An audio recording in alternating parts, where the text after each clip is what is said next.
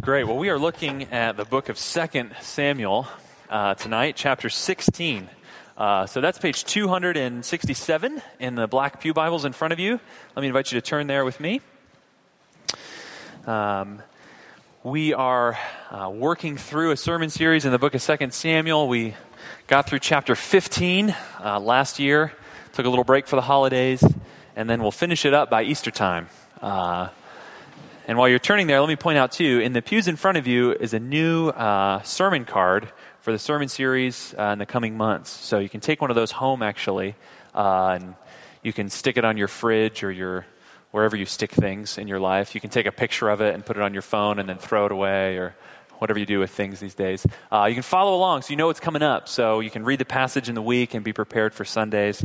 Um, once we're done with 2 Samuel, uh, we're going to celebrate Easter, and then we're actually going to be preaching through the middle portion of the Gospel of Luke and thinking about discipleship. Uh, discipleship in the real world as Jesus leads his uh, followers to Jerusalem in the Gospel of Luke. He teaches them about what it means to follow him. Uh, so that's kind of where we're going in the next few months. Uh, tonight, we're looking at 2 Samuel. Uh, so, now as we approach this passage tonight, I think we'll find it fruitful um, if we pause first and think about a time in your life when uh, maybe you were at a moment of weakness or vulnerability and someone actually uh, took advantage of you, or maybe uh, even manipulated you, deceived you, or tricked you in some way, sort of, sort of took advantage of you in a moment of weakness. Um, or even thinking about think about a time when someone maybe unjustly uh, accused you or criticized you for something that you didn't do, uh, or came at you in a way that was full of misrepresentations and untruth. Um, or think about a time even when maybe uh, someone betrayed you, like a close friend, uh, or a colleague, or even a spouse, or a brother or sister. Think about a time when someone that you loved and trusted betrayed your trust and abandoned you uh, and worked for your hurt and not for your good. Uh, if you get a if you get a personal experience like that in mind, as unpleasant as it is, with all the emotion and all the anguish and all the anger and hurt that it brings up, uh, then I think you'll be able to connect with our passage tonight. Because in our text tonight, David is experiencing all of those things. Um, David in this chapter endures all sorts of unjust reproach and betrayal. Uh, at this point in his life's story, he's on the run from his son Absalom. He's fleeing the city of Jerusalem, the capital. And in chapter 15, that we looked at before the holidays, uh, we found that David in his flight was greeted mostly by friends along the way. Uh, but now, here in chapter 16, uh, he's greeted not by his friends, but by his foes. And the chapter ends with him having been manipulated and cursed and betrayed. So, as we dive into this chapter, I want us to think about three things, three questions. Uh, first, why does all this happen to David? And why do things like this happen to us? Second, how does David respond to this harsh reality? And then third, uh, how can we today respond similarly? So that's where we're going. Let's read 2 Samuel chapter 16. When David had passed a little beyond the summit, uh, that is the summit of the Mount of Olives, which was east of Jerusalem, David's, remember, on the run from his son Absalom. When David had passed a little beyond the summit, Ziba, the servant of Mephibosheth, met him with a couple of donkeys saddled, bearing 200 loaves of bread and a 100 bunches of raisins and a 100 of summer fruits and a skin of wine. And the king said to Ziba, Why have you brought these? Ziba answered, The donkeys are for the king's household to ride on, the bread and summer fruit for the young men to eat, and the wine for those who faint in the wilderness to drink. And the king said, And where is your master's son? Ziba said to the king, Behold, he remains in Jerusalem, for he said, Today the house of Israel will give me back the kingdom of my father. Then the king said to Ziba, Behold, all that belonged to Mephibosheth is now yours. And Ziba said, I pay homage. Let me ever find favor in your sight, my lord the king. When David came to Bahurim, there came out a man of the family of the house of Saul, whose name was Shimei, the son of Gera. And as he came, he cursed continually. Uh, then he threw stones at David and at all the servants of King David. And all the people and all the mighty men were on his right hand and on his left. And Shimei said as he cursed, Get out, get out, you man of blood, you worthless man. The Lord has avenged on you all the blood of the house of Saul, in whose place you have reigned. And the Lord has given the kingdom into the hand of your son Absalom. See, your evil is on you, for you are a man of blood. Then Abishai, the son of Zeruiah, said to the king, Why should this dead dog curse my lord, the king? Let me go over and take off his head. But the king said, What have I to do with you, you sons of Zeruiah? If he is cursing because the Lord has said to him, Curse David, who then shall say, Why have you done so? And David said to Abishai and to all his servants, Behold, my own son seeks my life. How much more may now this Benjaminite? Leave him alone and let him curse, for the Lord has told him to. It may be that the Lord will look on the wrong done to me, and that the Lord will repay me with good for his cursing today. So David and his men went on the road with Shimei, while Shimei went along on the hillside opposite him, and cursed as he went, and threw stones at him and flung dust. And the king and all the people who were with him arrived weary at the Jordan, and there he refreshed himself. Now Absalom and all the people, the men of Israel, came to Jerusalem and Ahithophel with him. And when Hushai the Archite, David's friend, came to Absalom, Hushai said to Absalom, Long live the king! Long live the king! And Absalom said to Hushai, Is this your loyalty to your friend? Why did you not go with your friend? And Hushai said to Absalom, No, for whom the Lord and the people and all the men of Israel have chosen, his I will be, and with him I will remain. And again, whom should I serve? Should it not be his son? As I have served your father, so I will serve you. Then Absalom said to Ahithophel, Give your counsel. What shall we do? Ahithophel said to Absalom, Go into your father's concubines, whom he has left to keep the house. And all Israel will hear that you have made yourself a stench to your father, and the hands of all who are with you will be strengthened. So they pitched a tent for Absalom on the roof, and Absalom went into his father's concubines in the sight of all Israel. Now, in those days, the counsel that Ahithophel gave was as if one consulted the word of God. So was all the counsel of Ahithophel esteemed both by David and by Absalom. Let's pray together. God, give us uh, your spirit, we pray tonight, so that we might understand the message of this text, apply it well to our lives, uh, so that we might live in line with the truth of your word and the truth of your good news, the gospel. Help us, we pray. Amen. Uh, so, as we said, David in this chapter experiences some of the hardest human relational experiences I think that we go through. Uh, he's tricked, he's cursed, and in the end, he's betrayed. Uh, now, at first, it's kind of hard to parse things out, uh, but he's tricked, you see, by Ziba, the first one he meets. We met Ziba actually back in chapter 9. He was a servant in Saul's household, the king that preceded David. And David gave to Ziba the stewardship over what was left of Saul's house and his ancestral property. And in particular, David gave Ziba as a servant to Saul's remaining heir, Jonathan's son Mephibosheth. And Mephibosheth, you remember, uh, had been injured as a child and was lame in both of his, free, in both of his feet. Uh, and at first glance, it seems like Ziba is doing David a great favor, right? Here he is providing tasty food and drink and transportation to David and his followers when they're weary and weak on their trek into the wilderness. But you know, when we read the rest of the story of 2 Samuel, especially if you were to skip ahead and read chapter 19, uh, we learn that Ziba's intentions here are not what they seem. Ziba claims that his master, Mephibosheth, has abandoned David and gone over to Absalom, but we'll find later that that's simply just not true.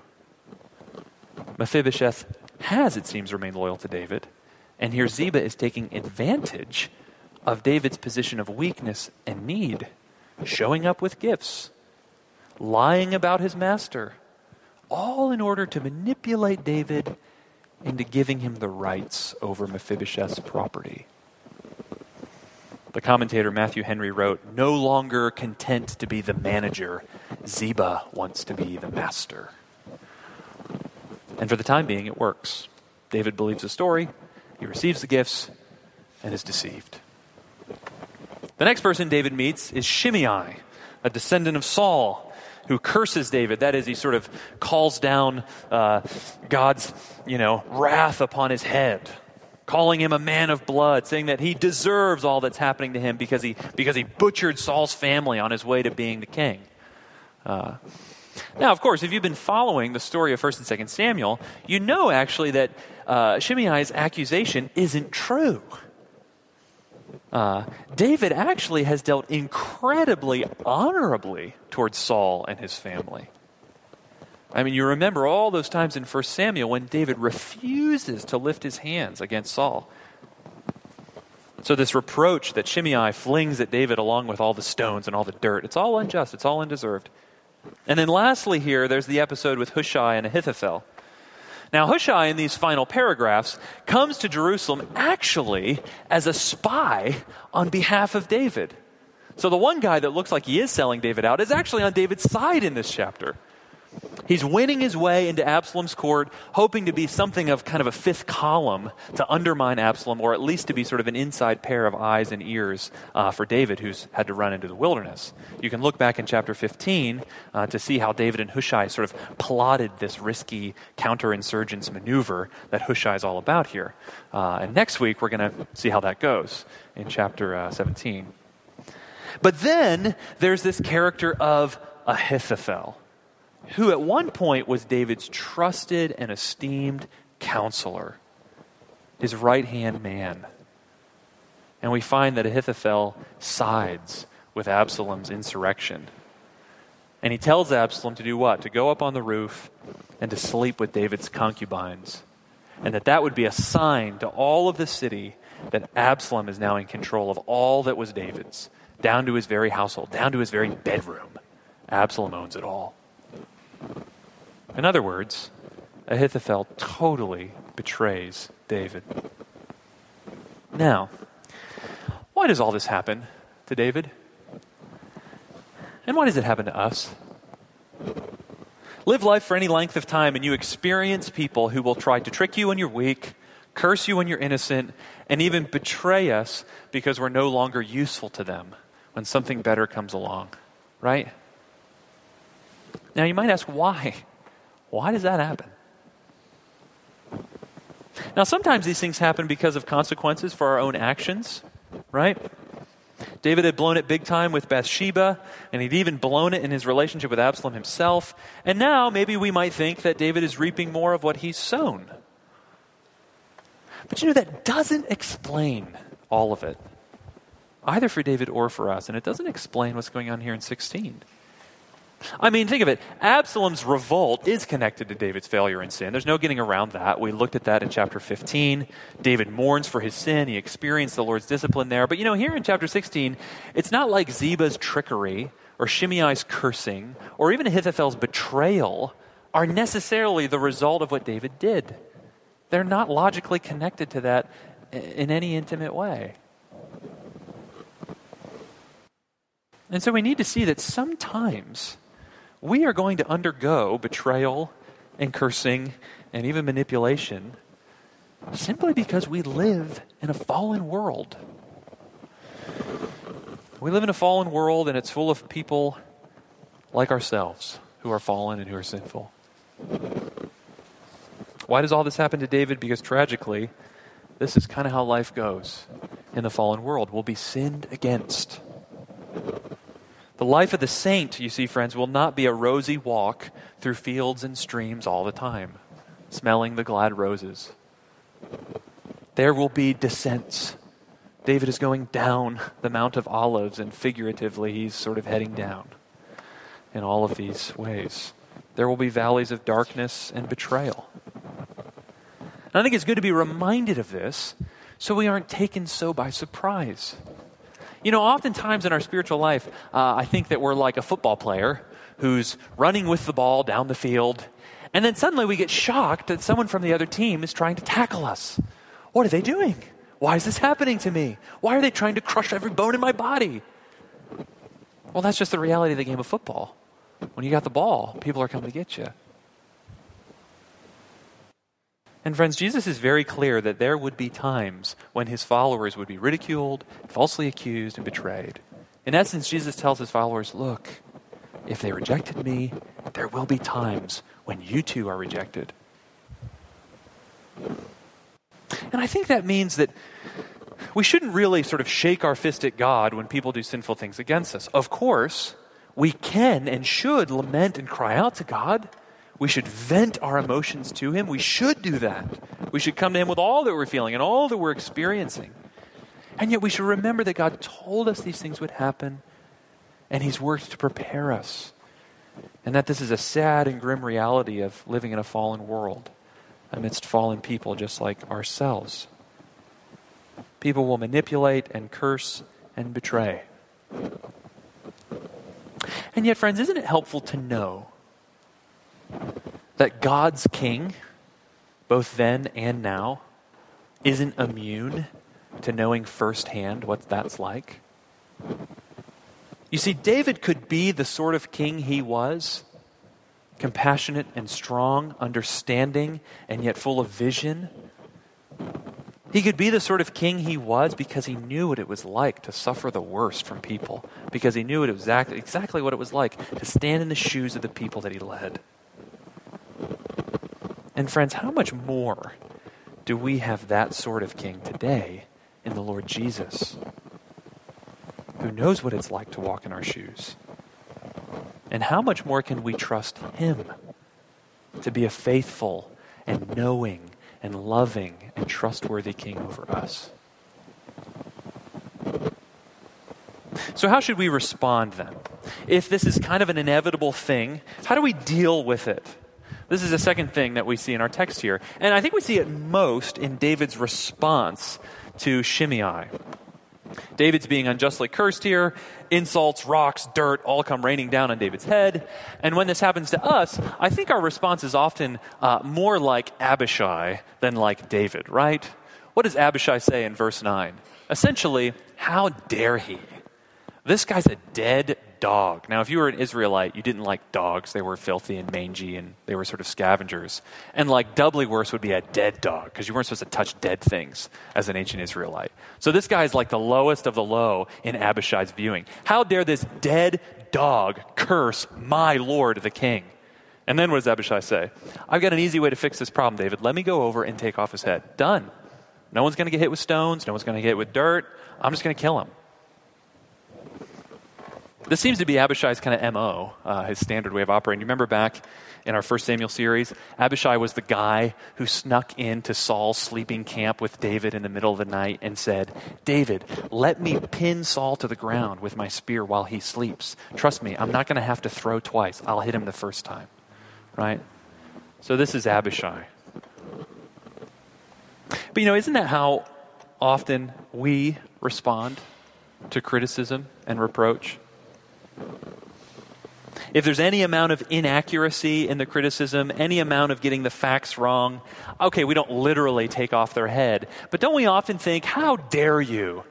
And then proceed maybe to figuratively take off their head? Think about it. The last time someone charged you with a failure or a shortcoming, the last time someone corrected or criticized you, how did you respond? Were you defensive? Did you lash back? Did you walk away in anger and refuse to listen? That's often how I do it. Did you think of all the stupid and wrong things that they were guilty of? But look how David responds. Two things. First, surprisingly, he listens. And he listens as if this could maybe be God's word to him. See that in verse 10 and verse 11. David is open to the possibility that this cursing may have been prompted by the Lord. That is, that the Lord may have something for David to actually hear in it. Even though, and get this, even though, as David points out in verse 12, that it is an unjust accusation.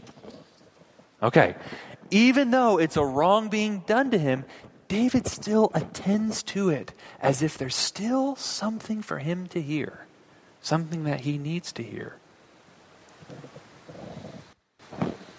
Friends, I think this is how we ought often to approach even some of the most unjust criticism that we face.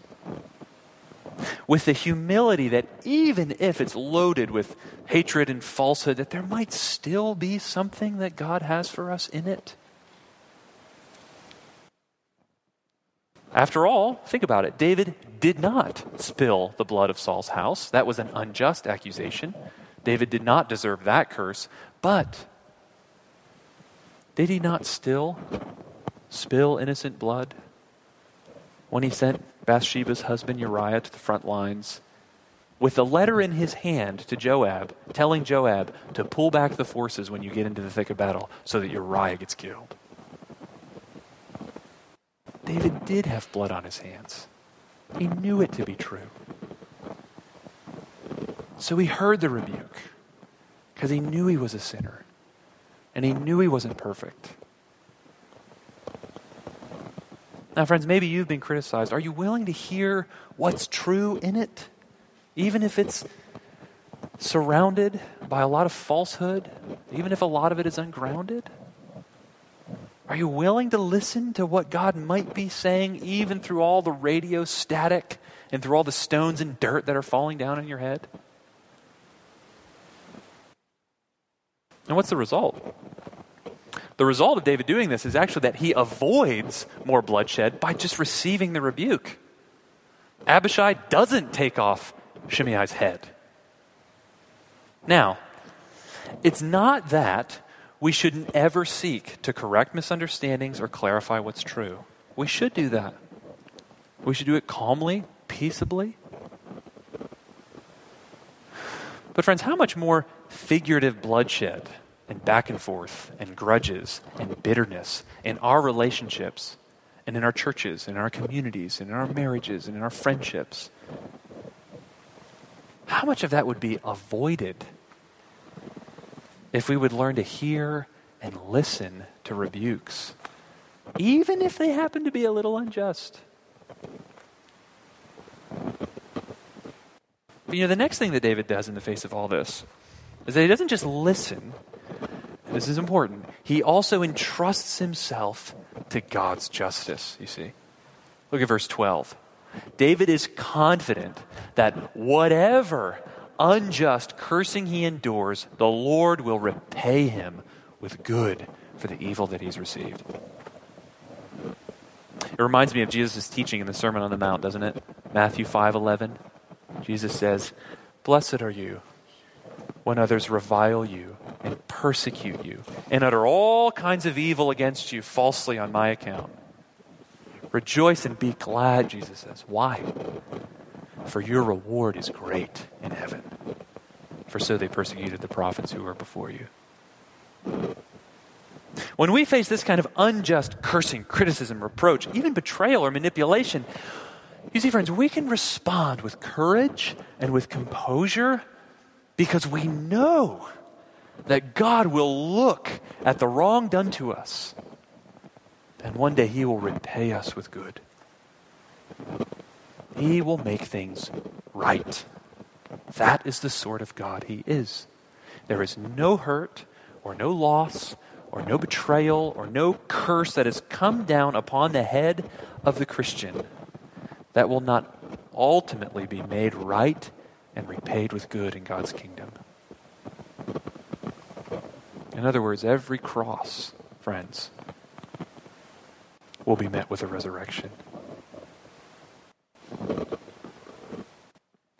Lastly, then, seeing how David responds, where in the world do we get the kind of emotional and spiritual wealth to do all this? How, po- how possibly can we listen and can we trust God's justice in all these ways? Where do we get the inner strength to respond this way? To not be like Abishai and want to just rip people's heads off. Uh, or, on the other hand, right? Or to respond in the opposite way by just giving up when we're criticized or when we're betrayed. By just crumpling and folding and refusing to go on. Notice that's not David's response either. He presses on to the Jordan in this text. He keeps going and he doesn't give up. Well, one of the great things about this chapter is that it's one of those episodes in David's life where we're actually given an inside look into David's heart, into David's spiritual life. And the place where we're given that is in the book of the Psalms, in Psalm chapter 3, which is attributed to this very moment in David's life. So let's look there actually. Turn with me. It's page 448 in the Pew Bible. Let's look at Psalm 3 together and see uh, the sort of secret of David's composure in the midst of reproach. Psalm 3, page 448. Let me begin reading this for us. David writes, O Lord, how many are my foes? Many are rising against me. Many are saying of my soul, there's no salvation for God, uh, for him in God. So what's David doing right off the bat? He's crying out to God. He's praying. And friends, that should tell us that prayer is not some sort of luxury activity uh, for when we happen to get some free time and we're feeling sort of extra spiritual. Okay, I'll pray now. No, friends, prayer is a lifeline in the trenches of the warfare of life. And David lays it all out before God. He's not sugarcoating one thing. He says, Lord, how many are my foes? Verse 3 But you, O Lord, are a shield about me, my glory, and the lifter of my head. I cried aloud to the Lord, and he answered me from his holy hill. Now, notice here David's, David's protection and David's security, his shield, right? That's what a shield is. His worth, his glory, his dignity and honor, the lifter of my head. His protection, his worth, his dignity, they're not in what people think of him, are they? They're not ultimately in how great David's circumstances are. Where then are they? You, O Lord are my shield and my glory. Yeah? And as David cries to God in prayer, he says, God answered me. Now, God did not answer him by changing his circumstances, right? 2 Samuel 16, it's not like at the end, poof, magically David's, David's totally vindicated. Things get bad. Things are going to get a little even worse in the story here before they get better. But still, God answers. Deep in David's soul, in this moment, he gets a divine assurance that the Lord is with him. In prayer, God speaks to his heart and comforts him and gives him strength. Look at verse 5. I lay down and slept. I woke again, for the Lord sustained me. I will not be afraid of many thousands of people who have set themselves against me all around. Arise, O Lord. Save me, O my God. For you strike all my enemies on the cheek. You break the teeth of the wicked. Salvation belongs to the Lord. Your blessing be on your people. David here knows and acknowledges and prays and recognizes that God will not allow evil to triumph forever. Salvation, he says, belongs to the Lord. It's part of his essence, it's part of God's nature to be a redeeming God. Belongs to him. Now, friends, if David knew this deep in his bones, how much more do we, or should we? You know, David had seen God rescue him time and time again. But haven't you and I seen God's greatest act of rescue. Not just for you and me individually, but for the whole world in Jesus Christ. Do we not know the King who endured the most unjust reproach? The King who was truly betrayed and abandoned and mocked and scorned. But unlike David, Jesus had no sin. And there was no ground for the curses that he received. None whatsoever. He was actually completely innocent. There was no right for that army of Shimei's who assaulted Jesus in his passion. As one after another, after another, after another, just flung down curses and rebuke and reproach on Jesus' head when he was arrested and crucified. And yet, friends, don't we know that this king who's come and borne all this unjust cursing and rebuke and reproach, don't we know that he bore these curses for us? The Apostle Paul writes in the book of Galatians Christ became a curse for us so that we might receive God's blessing. Every curse that you and I deserved because we're sinners. Every curse that the holy law of God would fling and hurl against us righteously, justly, Christ Himself has absorbed as our substitute, standing in our place. And Jesus rose from the grave to prove that that curse had been undone and emptied. And that now, instead of God's curse being upon us, it's God's blessing that's upon us. Now, God's blessing is for you and for me and for everyone who repents and believes. You say, friends, this is the wellspring uh, of David's uh, and of our, especially as Christians. This is the wellspring of it. Now, because of what Jesus has done, the one opinion that actually matters, the opinion of God Himself, who made you and made me,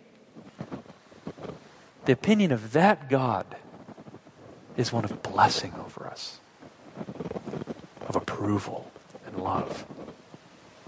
And now we know that God will always be faithful to us and never betray us.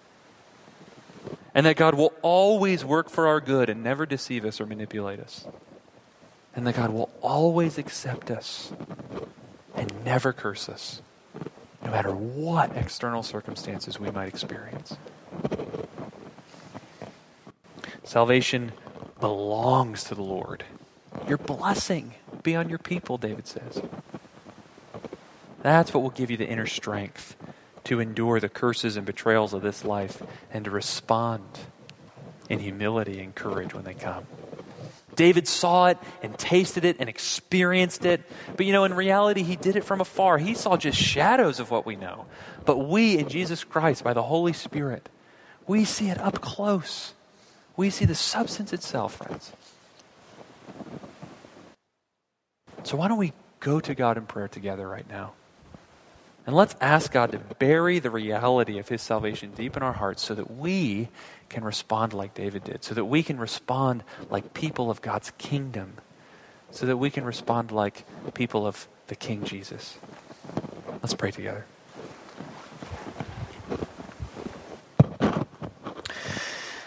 Lord, there's so much that we ought to be bringing before you in prayer as we think about this text.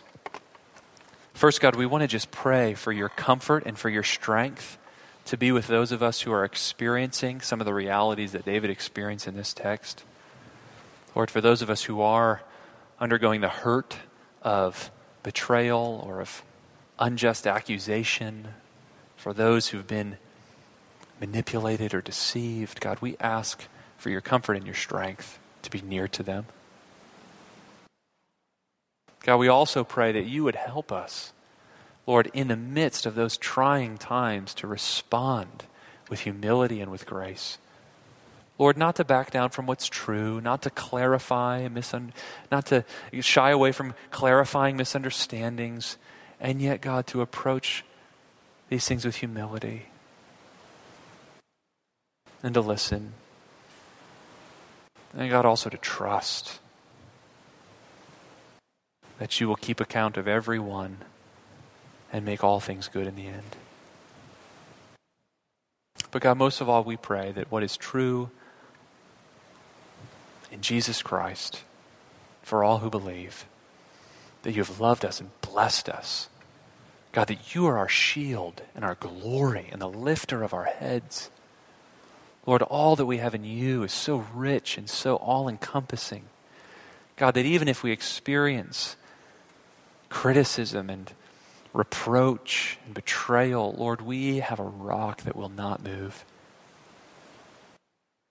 Because we know Jesus bore every real curse that could ever undo us. Every curse that could really be the end of us, He has taken away. And the blessing that we need is ours in Him.